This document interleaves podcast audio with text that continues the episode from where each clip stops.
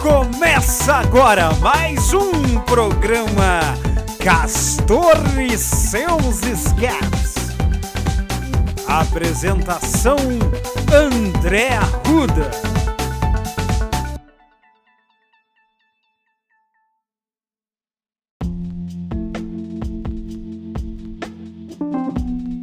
Olá a todas, todes e todos. Eu sou o André Arruda e esse é mais um episódio de Castor e seus escapes. 2022 chega ao seu epílogo, um ano em que aconteceu muita coisa em cerca de 12 meses. Sem mais delongas, vamos começar a rememorar o ano que chega ao fim no episódio intitulado O Meteoro 2022 uma retrospectiva crônica.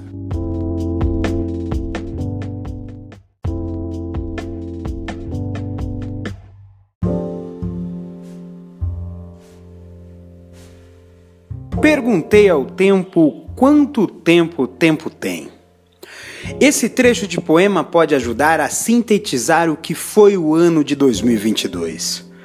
Foi o ano em que entendemos o valor e o significado do tempo.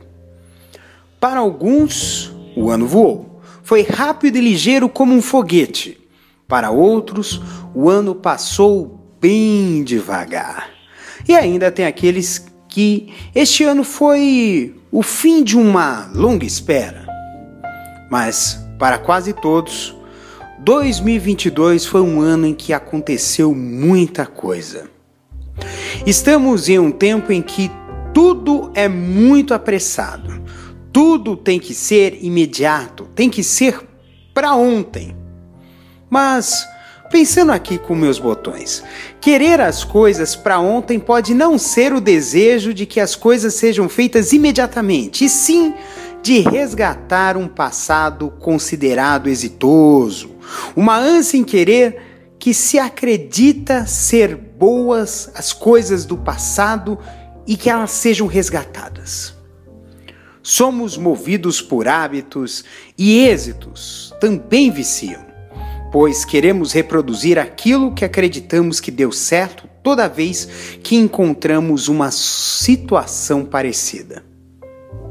Talvez seja por essa razão de que se tem tanta gente que viva presa ao passado, ora vivido, ora idealizado, mítico e real.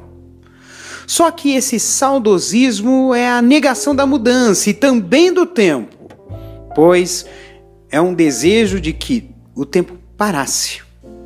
E acaba sendo toda a raiz dos conflitos, do ódio e da desilusão ressentida dessas pessoas. A impressão que se tem é que sempre se quer dar a mesma panaceia para todos os problemas. Panaceia é a deusa da cura da mitologia grega. E também é dado a uma espécie de remédio que cure todos os males. O problema é que a panaceia efetivamente não existe. O máximo que a gente vai conseguir são placebos. São coisas que são apresentadas como um remédio, mas que não fazem nenhum efeito. Em um mundo de tantos males, Procurar a cura definitiva dá trabalho.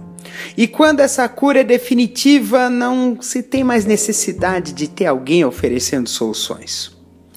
Por isso que em um mundo cada vez mais consumista, todas as soluções precisam ser capengas, pois se as soluções são ótimas, só poderão ser vendidas uma única vez. E também nós temos uma preguiça enorme, pois praticamente tudo que temos foi nos dado antes por uma invenção ou por uma descoberta. E toda essa comodidade nos é jogada na nossa cara, para que nós nos abdiquemos do principal recurso humano que nos trouxe até aqui: o de pensar. Fala-se demais, descontrola-se demais, delega-se demais, compra-se demais, acredita-se demais, aceita-se demais. e pensa pouco, questiona pouco, contesta pouco. E toda a culpa recai sobre o tempo. Não temos tempo a perder, as escolhas são muitas e se perder a oportunidade, dificilmente terá outra.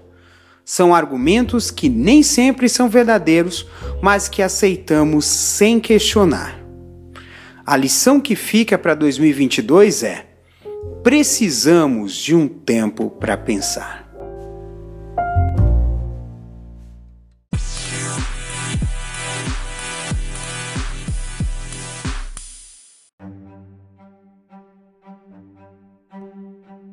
2022 foi o ano em que estivemos à flor da pele. Foi o ano em que o burnout foi reconhecido como uma doença ocupacional. 2022 foi a retomada de um ritmo frenético que foi interrompida pela pandemia em suas idas e vindas.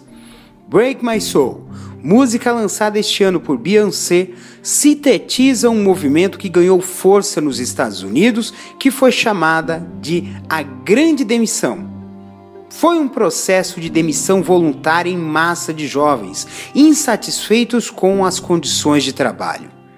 Também pode significar um sentimento de que as pessoas estão sob um limite e que a forma como o trabalho é desempenhado precisa mudar.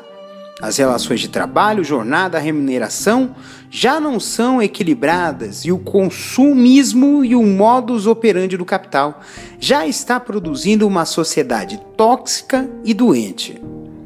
Posses, fama, reputação, fortuna, bem-estar, corpo perfeito são vendidos como se fosse algo próximo e alcançável. Mas o máximo que se obtém é um contentamento transitório e uma eterna insatisfação. Essa é a raiz da exaustão, da depressão, da ansiedade, e isso vem sendo canalizado para a polarização e o discurso de ódio. No Brasil, a polarização política deu um tempero a mais, tornando a sociedade mais hostil e menos empática. Crimes de homofobia, racismo, feminicídio, a porofobia, que é o ódio aos pobres e à pobreza, cresceram muito esse ano. E o discurso de ódio explodiu nas redes. A insatisfação está sendo utilizada para violentar e excluir pessoas. 2022 é um ano em que nós percebemos que é preciso tratar da nossa saúde, do corpo, da mente e do espírito. A nossa mentalidade precisa mudar. Precisamos rever as nossas prioridades e devemos rever aquilo que devemos aceitar ou não. E ao rever a nossa prioridade, conhecemos o nosso real valor, onde muitas vezes é maior do que o valor que a sociedade nos dá. Somos uma sociedade que precisa se reencontrar, precisa mudar o seu padrão de valores, pois os valores que nós temos hoje cultivados são valores destrutivos que promovem uma competição absurda e nos colocam uns contra os outros. Só iremos sobreviver se estivermos unidos e nos vermos como irmãos, com a mente em paz livre de pressão, de preocupação e de ganâncias corrosivas. É preciso mudar.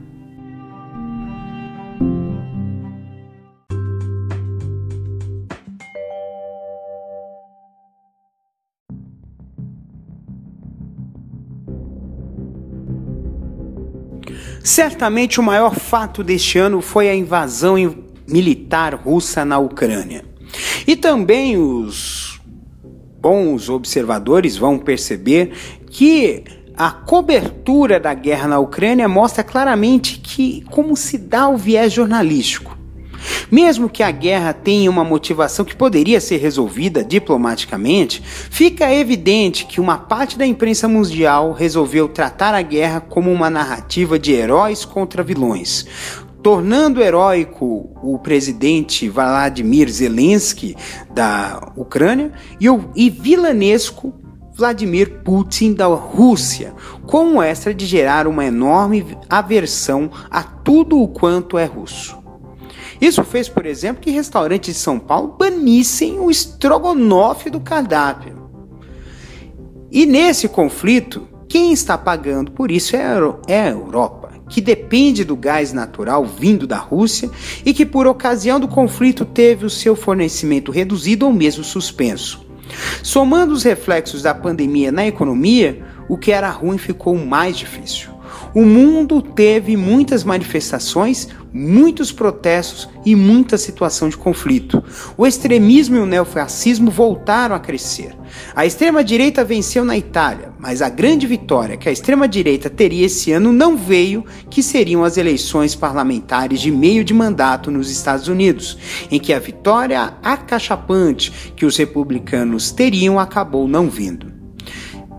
Isso, de certo, é um alento tal qual alento das eleições de presidentes de esquerda na Colômbia e no Brasil. Em novembro tivemos a COP27, que, após um impasse, definiu-se uma agenda de redução da queima de combustíveis fósseis. Questão urgente, pois o clima no planeta Terra está muito alterado, com temperaturas crescentes, eventos extremos de frio e calor, além de tempestades, enchentes e furacões. É um mundo em conflito que precisa se resolver para garantir o que os agora 8 bilhões de seres humanos possam sobreviver e ter uma vida digna.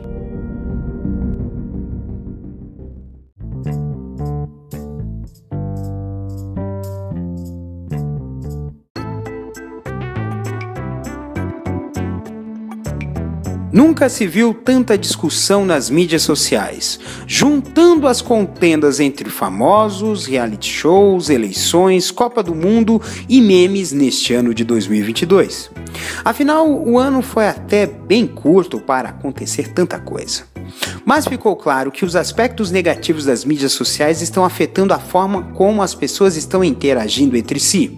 E como as mídias sociais estão tentando a todo custo ganhar dinheiro, inclusive usando de meios questionáveis de fazer isso. O ponto alto dessa polêmica está na compra do Twitter por Elon Musk, o multibilionário dono da Tesla e da SpaceX. Porém, um homem com pensamentos e opiniões controversas, manipulador e extremamente competitivo. O resultado foi explosivo, com a reativação de contas de extremistas de direita, demissões em massa a pedido de Musk ou por iniciativa dos próprios funcionários que não concordavam com a filosofia que queria se impor ao Twitter, falhas frequentes de funcionamento, problemas sérios com o Twitter Blue e prejuízo. Agora os usuários estão notando uma quantidade maior de propagandas anunciando perfis que muitas vezes não tem nenhum tipo de compatibilidade com os, o perfil dos usuários na rede. A gente nota que as mídias sociais estão cada vez mais tentando outras formas de recursos que os usuários não estão acostumados. A rede está cada vez mais poluída de anúncios, seja no TikTok, Instagram, Twitter, YouTube, Facebook e outros. As mídias sociais já foram apontadas como causa de insatisfação com o próprio corpo, ansiedade e depressão. É impossível as pessoas não entrarem numa rede social e não compararem com as outras pessoas, que nem sempre são pessoas verdadeiras, são avatares sociais destinados a ostentar um modo de vida que não existe. Outras redes sociais emergiram como Be Real, Mastodon e Cool, mas a lógica das redes é a mesma: reter o seu tempo em sua rede. São minutos de sua vida preenchidos com bobagem, coisas irritantes e propaganda. E são minutos pouco produtivos, literalmente perdidos onde se poderia fazer algo mais produtivo e está com a atenção presa em troca de satisfação e entretenimento. Precisamos repensar e reaprender a fazer uso das redes. Os mecanismos utilizados pelas redes possuem a mesma ação que o consumo de entorpecentes, o que pode levar ao vício e à dependência. O detox digital é uma alternativa a esse processo, mas as redes sociais somente usam alertas de uso, sem, no entanto, propor um período fora da rede e nem em mexer o mecanismo viciante das redes, pois isso faria com que as redes deixassem de ser rentáveis.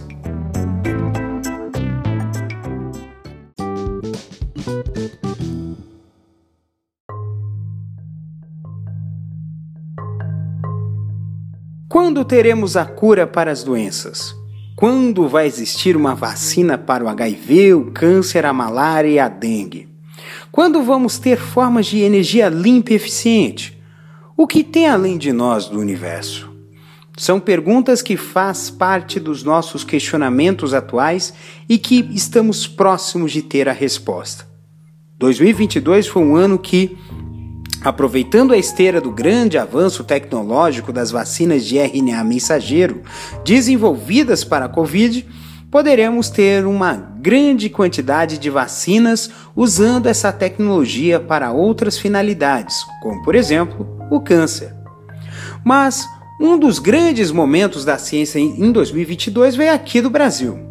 O Instituto Butantan está muito próximo de chegar a uma vacina contra a dengue, que pode resolver um problema de décadas no Brasil, que são as epidemias de dengue.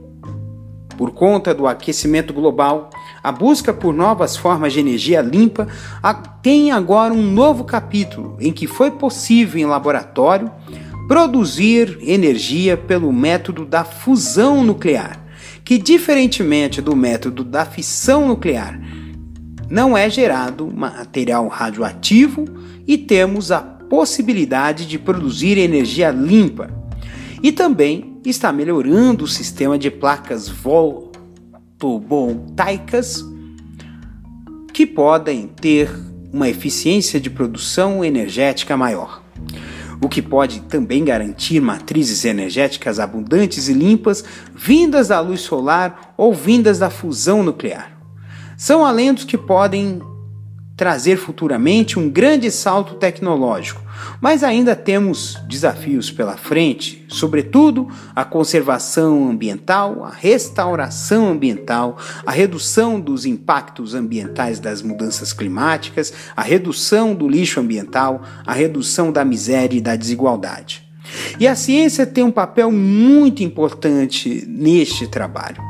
Mas, muito além de superar estes desafios, a ciência tem que combater o descrédito propagandeado por muitos negacionistas que ganham com a poluição, a fome e a miséria, a desigualdade social e a degradação ambiental, a desinformação e a corrupção de, de que esses grupos querem pôr a uma a, parte da classe científica que está sendo encomendada para criar estudos falsos que validem as ideias negacionistas é um dos grandes desafios que a ciência tem que enfrentar hoje.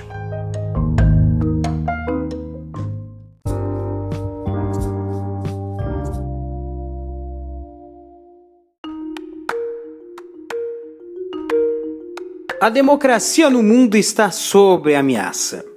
Percebeu-se totalmente que as autocracias são ambientes muito mais propícios para a liberdade econômica.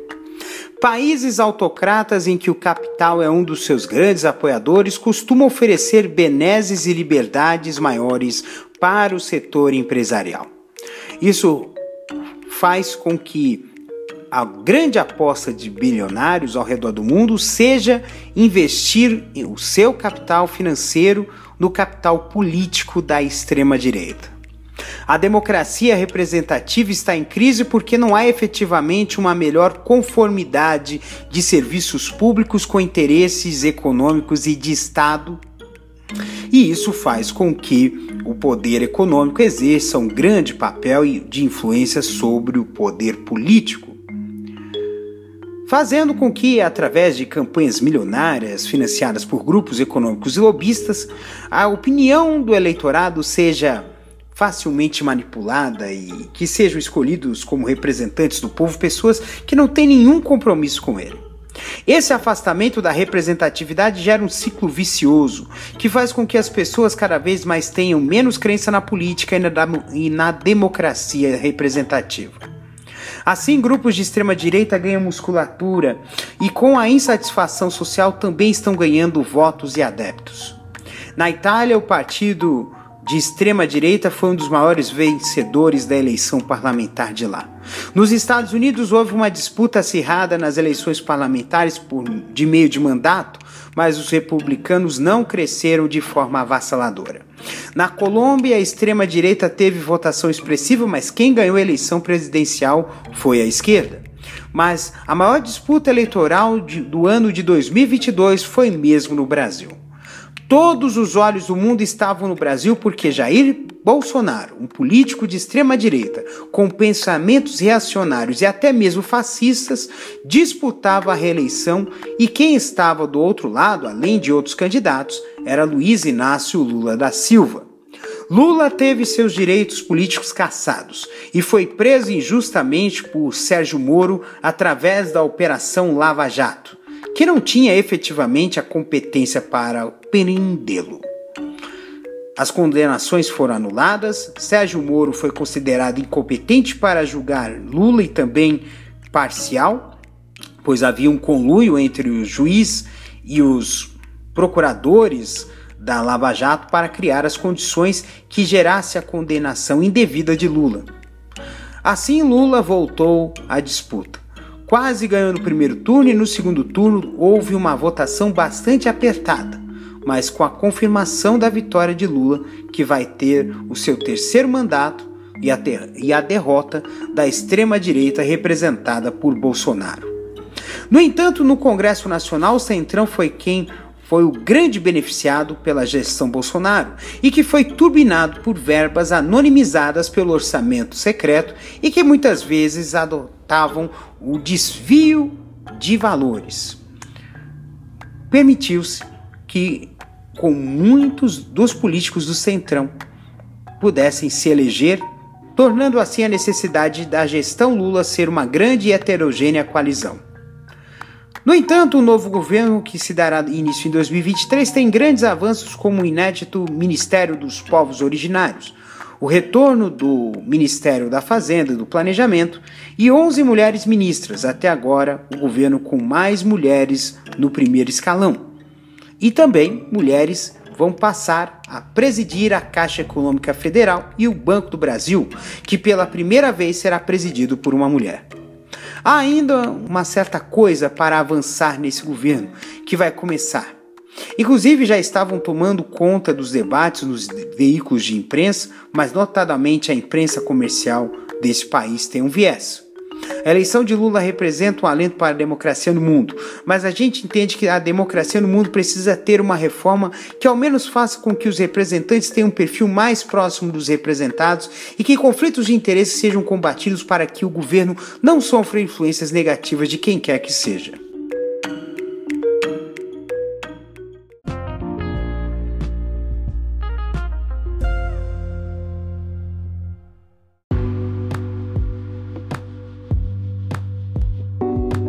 2022 foi ano de Copa do Mundo e como este ano foi bem diferente, a Copa também foi. A primeira Copa do Mundo sediada no Oriente Médio, no Catar, foi a última Copa do Mundo com 32 seleções. Foi uma Copa que consagrou Messi e certamente será a última Copa em que teremos de fato um protagonista em campo. Foi a Copa que tivemos protestos contra o modelo de exclusão de mulheres e LGBTQIA, imposto no Catar, que é um dos países mais ricos do mundo. Foi uma Copa em que caíram alguns tabus. O primeiro foi a primeira Copa em que tivemos uma arbitragem feminina em uma partida de futebol masculino. Foi a Copa em que se teve a menor distância entre estádios, o que permitia que torcedores pudessem assistir a mais de um jogo em um mesmo dia. E também foi a Copa que foi realizada no final do ano e não no meio do ano, como se costuma acontecer. Ficou nítido o cansaço de muitos jogadores que tiveram que emendar uma temporada e meia de jogando futebol. E também caiu o mito da seleção invencível do Brasil. O gol mais bonito da Copa de fato foi um gol brasileiro de Richarlison. O pombo que voou, mas o brilho que se mostrou na estreia logo se apagou. Foram partidas muito difíceis, exceto as oitavas de final contra a Coreia. E o emocional pesou contra a gelada seleção da Croácia, que despachou o Brasil em uma disputa de pênaltis, mesmo o Brasil tendo a proposta de jogo no segundo tempo até tomar o gol do empate no final da prorrogação. Mas o clima do Brasil não era tanto de Copa do Mundo. Foi um ano difícil. Tivemos eleições, tivemos situações complicadas, como a carestia das coisas, que se refletiu até no álbum de figurinhas da Copa do Mundo. Não se via tantas pessoas com camisa amarela em, nem ruas enfeitadas por conta da polarização política. As pessoas temiam que torcer para a seleção com a camisa amarela fosse confundida com ser apoiador do governo fascista do Bolsonaro. E assim a Copa foi um pouco cinzenta. E a derrota do Brasil, embora para alguns torcedores seja um desapontamento, não seria surpresa nenhuma, porque a mentalidade dos jogadores brasileiros deixou de ser uma mentalidade vencedora.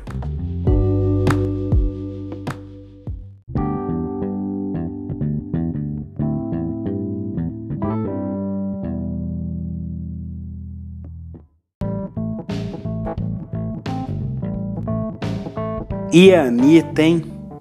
A frase dita por William Bonner no Jornal Nacional para anunciar que a cantora foi a primeira brasileira a ser ganhadora de um Grammy e que virou meme na internet resume bem o que foi a música em 2022.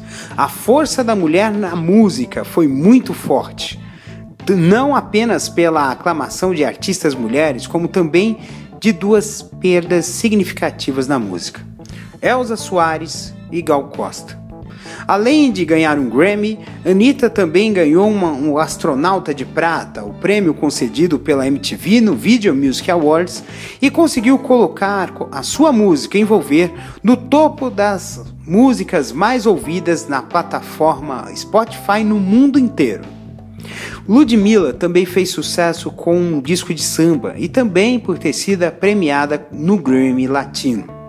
No mundo, Nicki Minaj lançou um sucesso atrás do outro e Beyoncé lançou um álbum chamado Renaissance, que pode ser considerado o álbum do ano de 2022. Com músicas que têm um caráter muito forte, crítico de empoderamento feminino, Beyoncé emplacou vários sucessos nas principais paradas de sucesso do mundo. A ascensão de novas artistas está mostrando uma nova cara para a música pop, uma cara de uma mulher preta, livre e empoderada. Essa voz é o grande chamamento para que a humanidade mude os seus conceitos e se transforme numa sociedade melhor, inclusive para todas, todes e todos.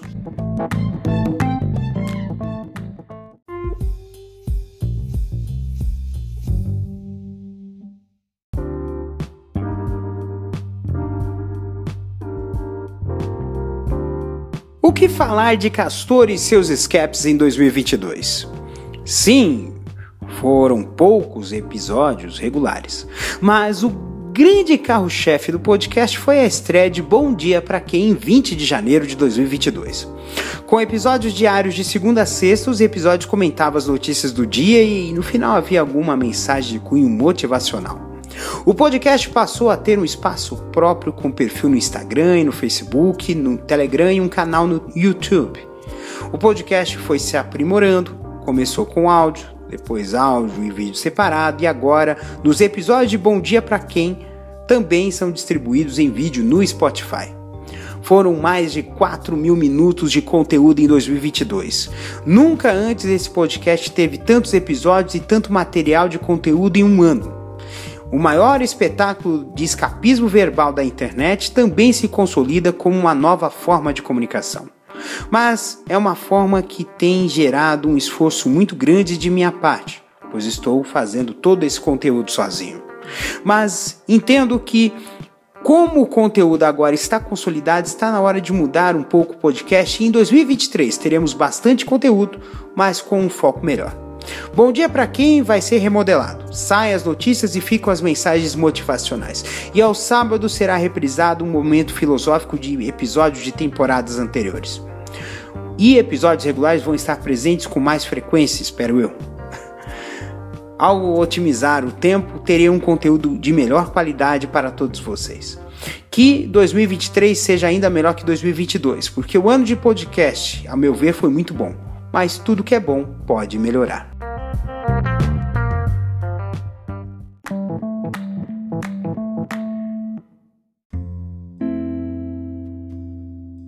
...2022 foi tão arrebatador que tivemos importantes nomes nos deixando esse ano.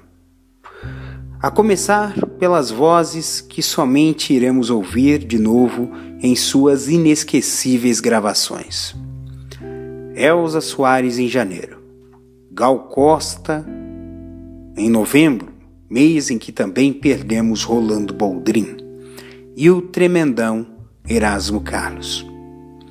Perdemos também Olivia Newton-John, Milton Gonçalves, Cláudia Jimenez, Pedro Paulo Rangel, Jô Soares, Lígia Fagundes Teles, personalidades da dramaturgia, da literatura, da música e do humor. Mas 2022 foi o ano em que se foram uma rainha, um rei e um bispo. A rainha Elizabeth II, em setembro. O rei Pelé do futebol, em 29 de dezembro. E também o Papa Emérito Bento XVI, hoje, no dia 31 de dezembro. Foram os nomes mais conhecidos da Terra e que deixaram nosso plano.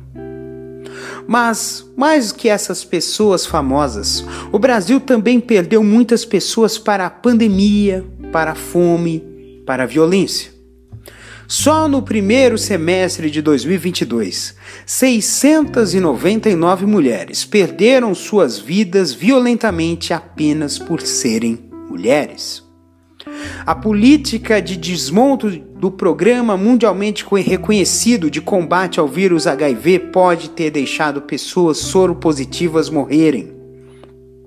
E não podemos esquecer dos crimes de ódio por conta da política, lembrando do assassinato do petista Marcelo Arruda por um agente penitenciário bolsonarista na cidade de Foz do Iguaçu, Paraná, em julho desse ano.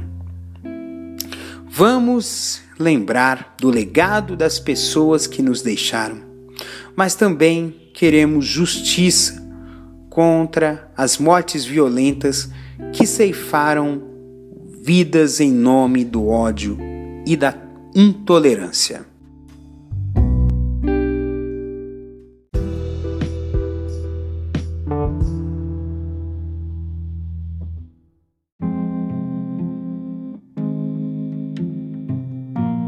Ano novo, vida nova.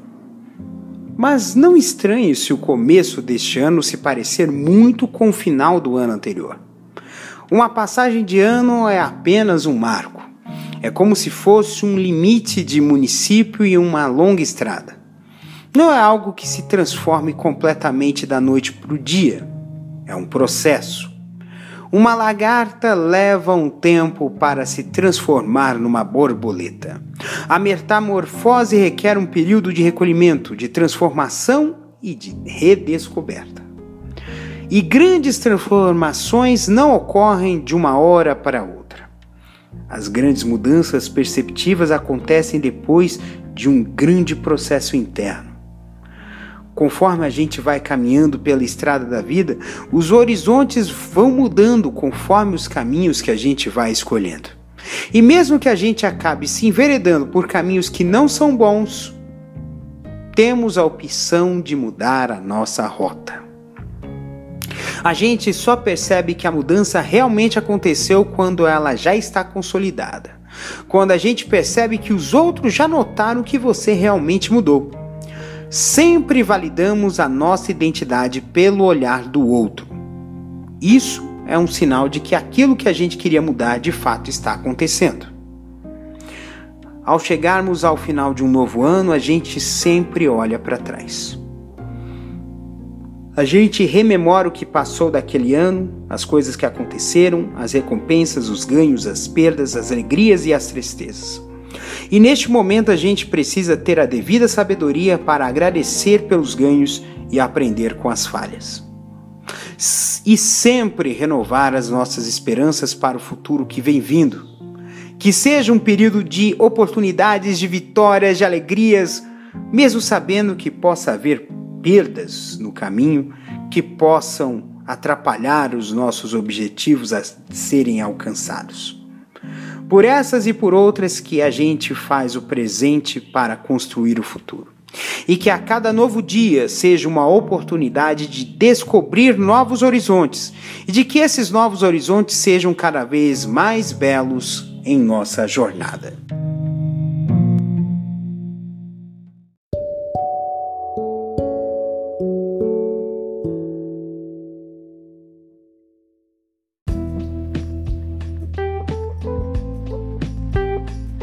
Chegamos ao final deste episódio, que é o último episódio de 2022. Desde já eu, o Faz Tudo desse podcast, agradeço a você por ter participado dessa jornada este ano. Foram mais de 4 mil minutos de episódios em 2022. O podcast cresceu em minutos ouvidos, interações nas mídias sociais e também no YouTube que o ano que começa em 2023 seja um ano melhor ainda e que eu possa fazer mais e melhor. Até o próximo episódio de Castor e seus escapes. E feliz ano novo!